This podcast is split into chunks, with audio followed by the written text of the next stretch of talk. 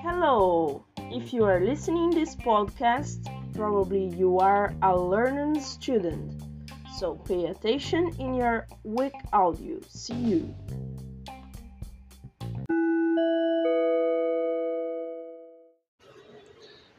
Text 6 Sad news. Hi, Dad. Are you free now? I have to tell you something that happened yesterday in my job. So basically, I arrived at work and I said to my colleagues that I was happy. And Sarah told me something that made me a little sad in the moment.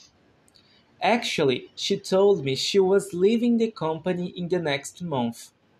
She received a new opportunity to work in another country. She was happy, but we in the company were very sad about it. But after she smiled to us and spoke a beautiful speech, everybody loved this speech. So I gave her a hug and told her she was important to me and she was my best friend. In this morning, I woke up a little better about this situation. I ate a cake, drank a lot of coffee, and cleaned my apartment. So I think I survived for this moment. And if she was happy, I was too.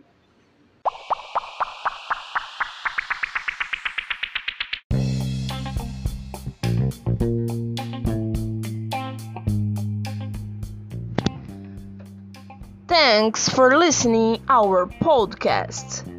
Learning English to you learn English fast.